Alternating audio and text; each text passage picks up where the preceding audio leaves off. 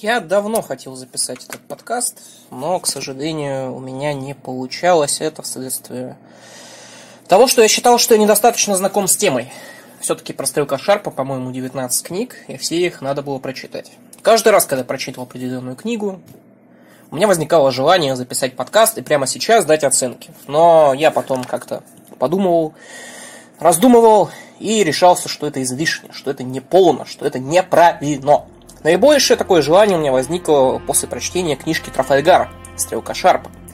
Это самой посредственной книги из серии про Стрелка Шарпа. И тем не менее, даже она принесла мне немало удовольствия. Так давайте поговорим. Почему же именно Стрелок Шарп является эталоном исторического приключенческого романа? Все крайне просто. Давайте поговорим про определенный цимис. Что такое Стрелок Шарп? Стрелок Шарп – это описание приключений одного персонажа. Ну, понятно, стрелка Ричарда Шарпа. Который описывает его жизнь в период наполеоновских войн. От самого начала наполеоновских войн до самого конца. Причем конца в прямом смысле до самой смерти Наполеона Бонапарта. Естественно, тут есть и другие вещи. К примеру, политика Ост-Индской торговой компании и Ост-Индские войска в Индии – и прочее, прочее. Это крайне многогранный цикл, на самом деле. Но суть в нем одна. Стрелок Шарп и его путешествие, и его война с наполеоновскими войсками. Почему этот цикл такой хороший? Ну, я отвечу сразу же. Это, во-первых, быть солдатом, во-вторых, абсолютно правильная показанная романтика солдатской жизни, и третье, абсолютно правильно показанная вся мерзость солдатской жизни. Обычно, когда какой-нибудь не знаю, русский человек, э, простите за такое слово, я имею в виду э, такой русский, знаете, человек, который резко поверил в то, что он может писать книжки про десант. Вот знаете, эти знаменитые книжки «Мужской там спецназ», «Мужской боец», вот что-то такое, да? Вот такая вот серия. Э, когда они неожиданно начинают писать книги, они тоже пытаются написать что-то подобное Корнуэллу, не сознавая того.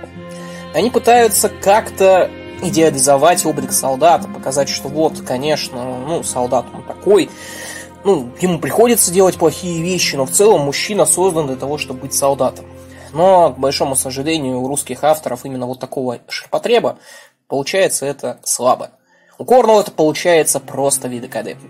Мы с вами видим стрелка Шарпа, и мы понимаем очень важную вещь. Он, он воюет не потому, что стрелок Шарп убийца, э, не потому что Стрелок Шарп негодяй, хотя я читал подобный отзыв, по-моему, весьма дурной. А, у Стрелка Шарпа получается воевать. И поэтому он вынужден воевать, потому что ничего другого он делать не умеет. И это на самом деле большая трагедия, в том числе и для Стрелка Шарпа, потому что во многих книгах у него возникает желание уйти из армии, но армия не уходит из него до, до последних книг. Да, даже вот самая последняя, «Дьявол Шарпа», она все равно про то, что из Шарпа не может уйти армия. Этим он самым он, к примеру, отличается от условного своего друга Патрика Харпера, который может уйти из армии, который уходит из армии, который изначально не держит армию за ценность, который не идет по этим бесконечным званиям в английской армии. Один из самых главных, наверное, сюжетов – это получение Шарпом определенных званий. Э, сержант, э, потом лейтенант, потом капитан, потом майор, потом полковник. Каждое из этих званий ему приходится завоевывать невероятными подвигами, потому что сам по себе Шарп когда-то родился в борделе и не имеет, и не имеет никакой не имеет никакой крыши над собой, не имеет богатого папы, он не имеет каких-то вот средств для того, чтобы двигаться по этой лестнице. Ему приходится постоянно совершать подвиги. И это интересная мысль. Это одна из первых. На самом деле в Шарпе очень много интересных мыслей. Я проговорю те, которые я заметил, которые я особенно хочу отметить. И мы с вами будем постепенно обобщать все. А, смотрите. Вторая мысль, которая также классная. Это Шарп англичанин. Шарп воюет за Англию. Но в его патриотизме нет вот этого вот возвышенного чувство гордости, там, я за Англию умру. Нет, нет, он воюет просто потому, что должен. И не сказать, что он не предан Англии. Это будет неправильно. У него несколько раз в его карьере будет возможность перейти к Наполеону. И что самое главное, Корнуэлл отчетливо показывает, что французы это неоднозначное зло. Что во Франции есть вещи очень хорошие. К примеру, французская армия продвигает талантливых людей только так. И талантливые люди спокойно становятся кем-то. Самый яркий такой пример в книгах про Шарп это, конечно, генерал Каразия. То есть он был никем, и он стал всем. Это как раз то главный принцип самой французской великой революции. Это когда тот, кто был никем, становится всем. Вплоть до самого Наполеона. И мы видим два этих принципа и понимаем, что система-то французская, она вроде бы не такая плохая. Так почему же Шарп и Англия постоянно воюют против французского владычества? Почему? И тут мы встречаемся с самим Наполеоном. И Наполеон в книгах про Шарпа, он долгое время будет играть такую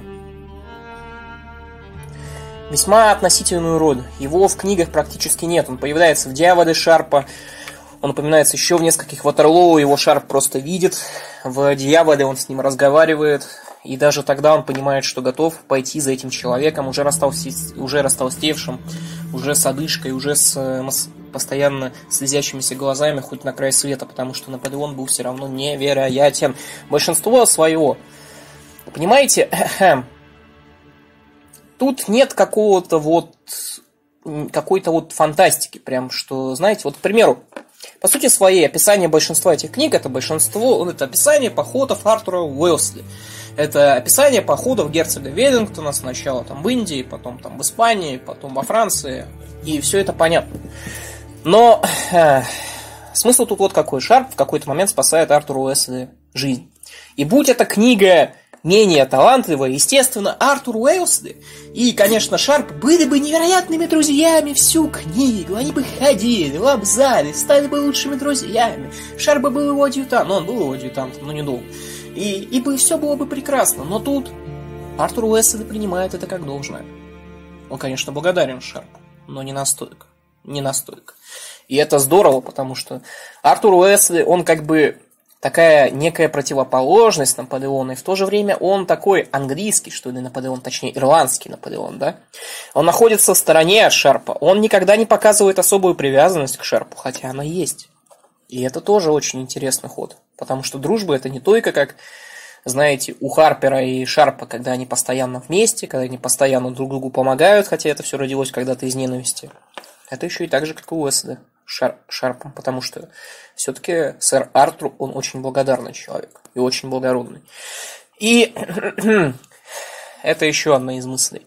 Третья мысль тоже прекрасная, это то, что в книгах про стрелка Шарпа расписывается невероятно здорово испанское партизанское движение. И это очень здорово сделано, потому что на самом деле, две страны, в которых началась Отечественная война, это как раз Россия и Испания против Наполеона. Россия и Испания. И Испанию мы часто забываем. И Испания очень интересно показана в этих книгах.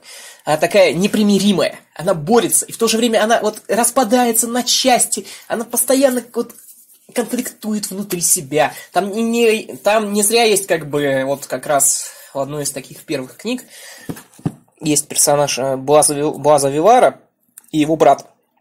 И Блас Вивар, он как бы показывает старую Испанию.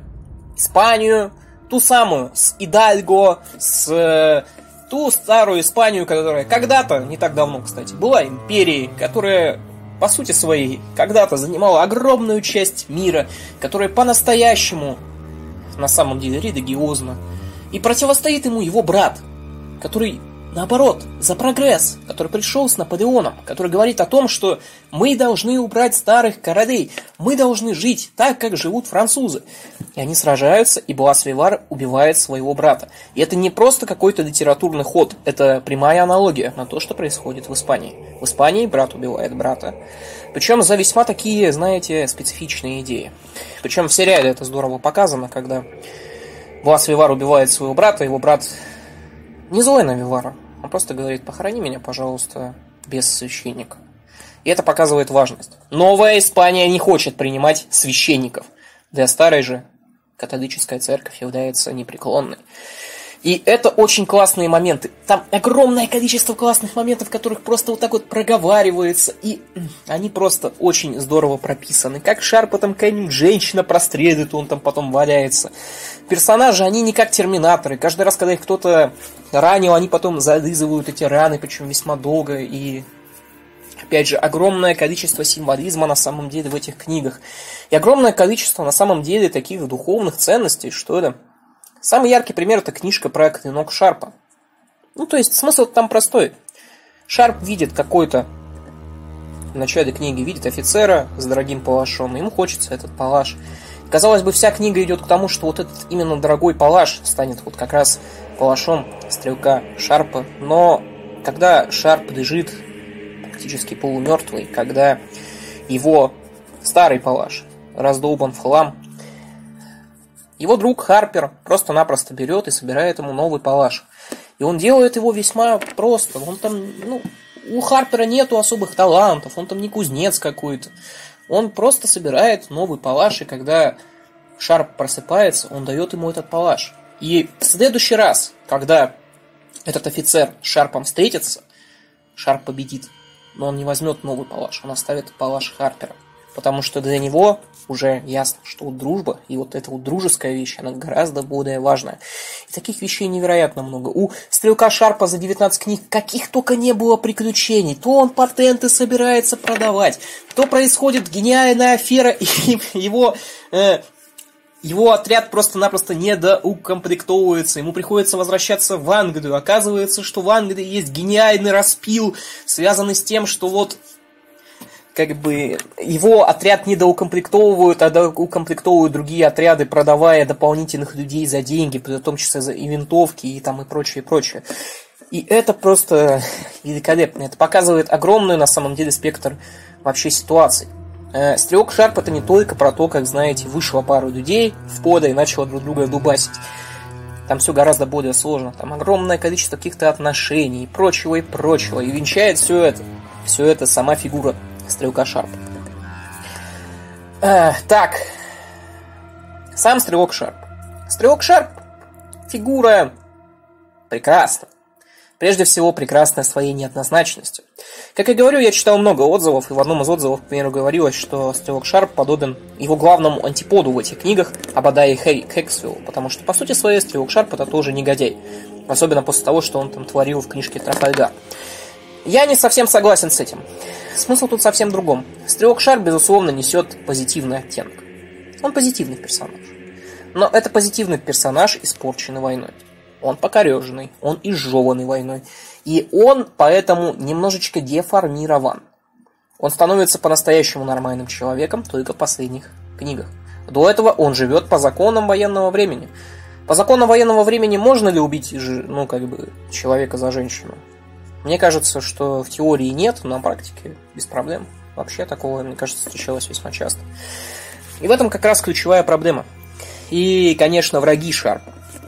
Самое главное, это, конечно, враги. Они будут меняться, кого там только не будет. Самым главным из них, наверное, останется Абадая Хейксвилл.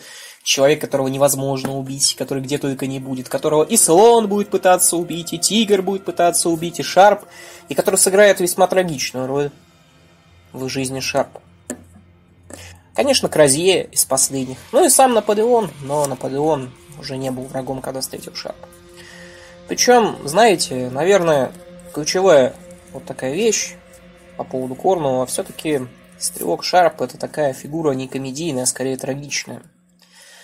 В конечном итоге он теряет жен, он теряет детей, причем не в том плане, что они умирают. Например, у Шарпа есть дочка, которая никогда не узнает, кем был ее отец. И Шарп тоже прекрасно понимает, что никогда не узнает об этом. Его задерживает как раз карьерная лестница. И любовь свою он находит не просто так. Для того, чтобы получить свою любовь, ему приходится смертельно обидеть своего друга. Милашку Фредериксона. И это как раз классно показано. И это не показывает, что Шарп негодяй. Я абсолютно не согласен.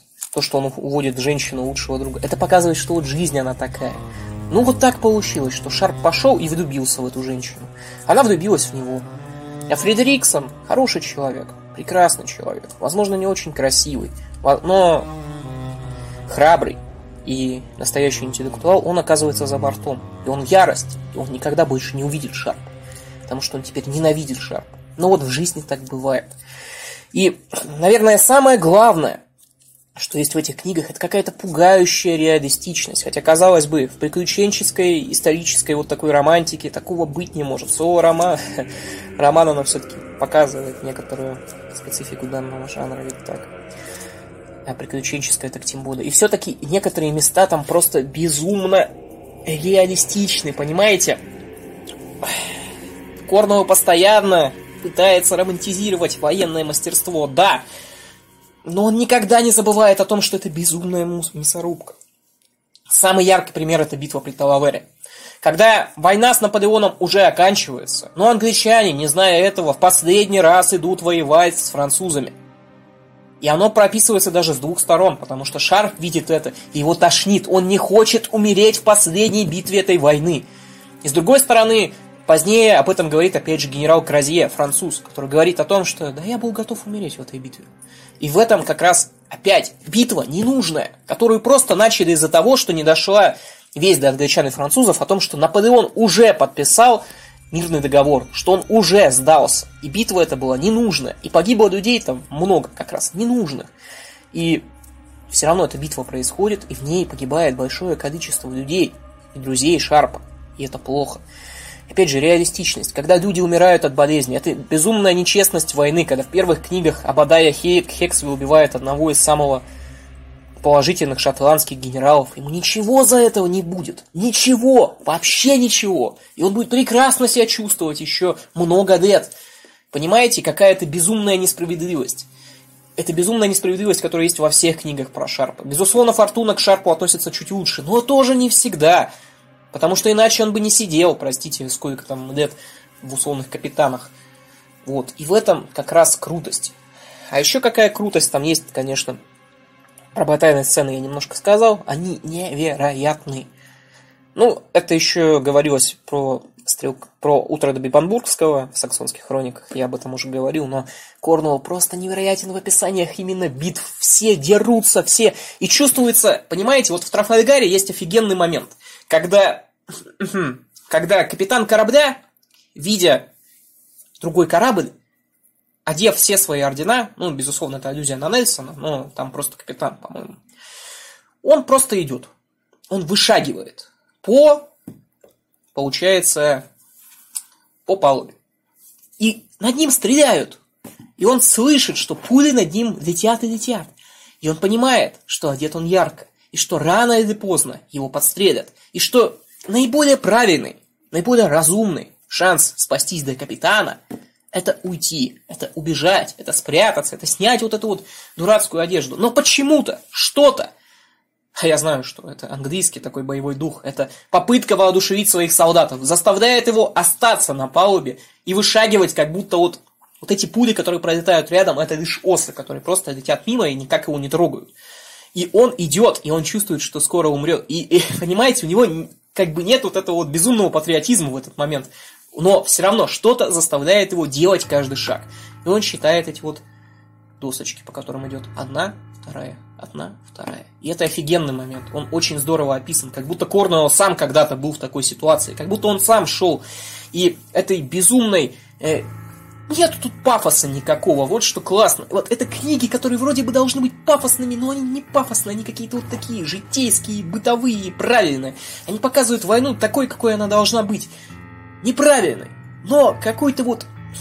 Как будто вот все равно мы вот простите за выражение, мужики как будто созданы для этого дерьма, и как бы непонятно почему, почему мы не можем без нее. И это удивительно, потому что действительно, как? Ведь все равно нравится читать про Шарпа, значит и нравится где-то нам война. И это безумие какое-то на самом деле. Ну и последняя вещь, наверное, о которой надо было говорить первой. И, наверное, проговорим про минус. Первый минус, который есть в стрелке Шарпе, это стрелок Шарпы женщины. Но это моя, это мой конкретно загон. Так получается, что в Шарпа выдвигаются почти все женщины. Но учитывая, что потом его сыграл Шон Бин, я как бы не удивлен. Я бы сам Шона Бина влюбился, честно говоря. Шучу, конечно. Так что в этом нет ничего плохого, хотя Дыня Дэдди Грейс меня когда-то очень дико взбесила, как раз в Трафальгаре. Я считаю, что она очень тупая, эта Дыня. Она очень глупая, потому что женщина влюбляется в солдата, который абсолютно ей абсолютно ее антипод. И когда ее спрашивают, почему, она говорит, ой, Ричард, ты так красив, ты даже не представляешь. Я как бы не принимаю такой аргумент. Ты же вроде образованная женщина. Так почему? Не, понятно, бывает такое. Но все равно мне не нравится, что Шарпу все женщины просто на грудь сразу же вешаются. По-моему, это неправильно. Вторая вещь – это порядок книг. Что вы делаете в начале, когда начинаете читать Стрелка Шарпа? Открывайте страничку в Википедии и смотрите книги по Шарпу в хронологическом порядке. Потому что Корнуэлл начинал свою книгу, вот не как я говорю про 19 книг, он начинал эти книги не с первой части. Он начинал их не с Индии. Он начал их когда-то с самого Орла, с того, с той книги, ну, если не ошибаюсь, может, я даже там ошибся. Это уже, по сути, вот как раз ближе к концу Наполеоновских войн. Он начал с конца. И образ Шарпа там совершенно другой. Он совершенно свой. Образ Шарпа будет меняться. Потом, именно вот от этого 1810 года, появятся книги, начинающиеся еще в конце 19-18 века и до и книги, которые придут до 1822, по-моему. Вот они все будут обрастать. То есть Корнелл начал ровно с середины. И поэтому у него будут несоответствия. Внешность стрелка Шарпа будет меняться, к примеру. Как только он начнет играть Шон Бин, Корнелл будет расписывать его как Шона Бин, потому что Шон Бин ему понравился. Но я вам в целом советую также сериал хотя бы первую серию посмотреть. Он не сказать, что лучше книг, но сам Шон Бин играет там так, что просто охереть. Он не делает ничего вот прям экстраординарного, но он выглядит прямо как стрелок шар. Он такой же худой, такой же высокий, такой же неприятный, такой же ворчливый. И в то же время мы видим, что в нем что-то есть такое благородное, что он все равно наш парень, вот, стрелок шар. Поэтому, зайдя в Википедию, просто посмотрите список книг по хронологии. Я советую читать их именно по хронологии. Не как их Корнелл выпускал, а как он их задумал в конце. То есть, начинать следует с книги «Тигр, стрелка, шарпа». И потом одна за одной, одна за одной, одна за одной, одна за одной. Из этого там будут персонажи, которые будут пропадать, но в целом, конечно, ничего сильно вам не испортится. Итог. Я люблю Стрелка Шарп. Вот прям, мне нравится Стрелка Шарп. Я люблю Корнуэлла. Мне почти все его книги нравятся. Вот правда, я читал все его крупные циклы. Только одиночные книги некоторые я не читал. Так вот, Стрелок Шарп это, наверное, действительно лучшее творение Корнелла. Даже, наверное, Утро для Бакбукски, он не такой разнообразный, что ли. Стрелок Шарп это книга, книги, которые вроде бы однообразные, но постоянно находят, чем тебя удивить. Каждое вот это вот сражение в каждой улочке, оно смотрится как-то по-другому. Каждое взаимоотношение Шарпа с любой женщиной, оно другое. Они все какие-то безумно разные, хотя вроде бы они на одни и те же темы, но они разные. И мне кажется, основная причина, почему такие, это такие хорошие книги, это глубокая вовлеченность Корнуэлла в тему. Почитайте послесловия после этих книг. В них постоянно анализируются какие-то исторические монографии. Корнелл, по сути своей, адаптирует события, которые произошли реально, но адаптирует ну, он их очень красиво, в художественном плане. Когда кто-то берет какую-то крепость, он специально пишет, в чем проблема. Когда испанцы идут к вешать знамя при Сантьяго де Компостелло, он это, опять же, по сути своей, реальный случай повешенного звания, знамени, извините только с другими людьми. И очень часто Шарп словно бы крадет славу других героев. И героические поступки, описанные Корнеллом, они имеют реальную подоплеку. Но проблема в том, что никто из нас даже об этих поступках-то и не слышал. Не потому что, конечно, мы с вами русские, нам, ну, мы не так хорошо знаем историю Англии. Хотя я уверен, что и англичане о большинстве этих поступков не слышали, потому что Корнелл отрывал их в разных книгах. И это здорово. Потому что Корнелл имеет глубокую историческую начитанность. И это замечательно. Для того, чтобы писать про Веллингтона, он прочитал огромное количество трудов про Веллингтона. Поэтому мне эти книги нравятся просто невероятно. В них есть что почерпнуть, как и обычному читателю. Так там, не знаю, историку какому-нибудь, так и какому-нибудь учителю, так и какому-нибудь ученику. Читайте Корнуэлла, читайте Стрелка Шарпа, и вы не будете разочарованы. Иногда он будет вас щемяще вот Иногда вы будете испытывать щемящую тоску, иногда вы будете испытывать веселье безумное. Это очень эмоциональные, бытовые и классные книжки. Бытовые в хорошем плане. Они не пафосные, они описывают войну такой, какой она, какая она есть. И это замечательно. 10 из 10 всему циклу. Понятно, сейчас это некий мем, но все равно. Я бы десяточку поставил. Именно в жанре. Понятно, если вынести это за пределы жанра, там можно понизить. Но в жанре исторического приключенческого романа это, наверное, лучшие приключенческие романы, которые я вообще читал. Вот правда. Я читал всяких Хаггардов, я читал всякие вот такие вот старенькие романы, они в подметке не годятся. Вот. При, всем, при всей моей любви к некоторым книгам Хаггарда. На этом все. Спасибо за внимание.